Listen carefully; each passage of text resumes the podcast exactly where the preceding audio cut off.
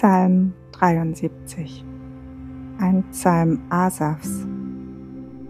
Ganz sicher, Gott ist voller Güte gegenüber Israel, gegenüber all denen, deren Herz frei von Schuld ist. Ich aber wäre fast gestrauchelt, nur wenig fehlte noch, und meine Füße wären ausgeglitten denn ich beneidete die Überheblichen. Es machte mir zu schaffen, als ich sah, wie gut es den Gottlosen geht. Bis zu ihrem Tod leiden sie keine Qualen, und wohlgenährt ist ihr Bauch. Die Mühen des täglichen Lebens kennen sie nicht, und von menschlichen Sorgen werden sie nicht geplagt. Darum tragen sie ihren Stolz zur Schau, wie eine Halskette. Gewalt umgibt sie wie ein Gewand.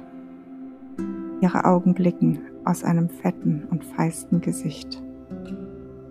Aus ihren Herzen quellen böse Pläne hervor. Sie verhöhnen und unterdrücken andere durch die Bosheit ihrer Worte. Von oben herab reden sie stolz daher. Ihr Maul reißen sie weit auf, weder Himmel noch Erde bleiben von ihren Lästereien verschont. Darum laufen ihnen auch so viele Leute nach und nehmen ihre Worte gierig auf wie Wasser. Und dabei sagen sie auch noch, wie sollte Gott von unserem Tun etwas wissen? Er, der Höchste, bekommt doch gar nichts mit. Ja, sie verachten Gott, haben aber keine Sorgen und häufen auch noch Reichtum an.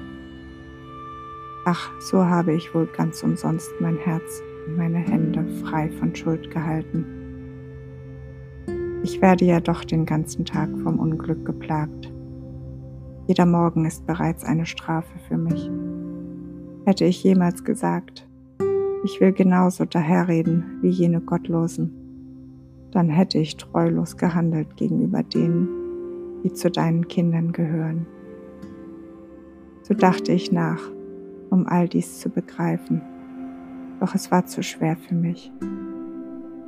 So lange, bis ich endlich in Gottes Heiligtum ging.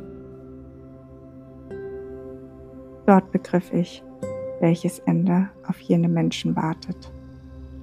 Ganz sicher, du stellst sie auf rutschigen Boden. Du lässt sie stürzen und in Trümmern liegen bleiben. Im Nu werden sie vernichtet.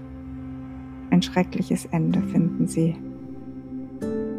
Wie man einen Traum gleich nach dem Erwachen vergisst, so lässt du, Herr, ihren Anblick verschwinden, sobald du dich zum Gericht erhebst. Als mein Herz verbittert war und ich mich tief verletzt fühlte, da war ich töricht und ohne Einsicht, verständnislos wie ein Tier stand ich vor dir. Aber nun bleibe ich für immer bei dir. Du hast mich bei meiner rechten Hand gefasst.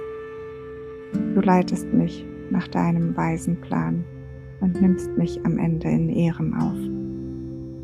Wen habe ich im Himmel außer dir? Und auch auf der Erde habe ich nach nichts verlangen wenn ich nur dich bei mir weiß. Wenn auch meine Kräfte verschwinden und mein Körper mehr und mehr verfällt, so gib doch Gott meiner Seele Kraft.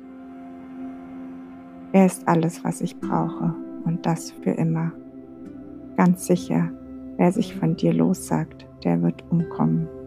Du vernichtest alle, die dir treulos den Rücken kehren. Für mich aber ist Gottes Nähe beglückend. Mein Vertrauen setze ich auf den Herrn, ja auf den Herrn. Alle deine Taten will ich weitererzählen.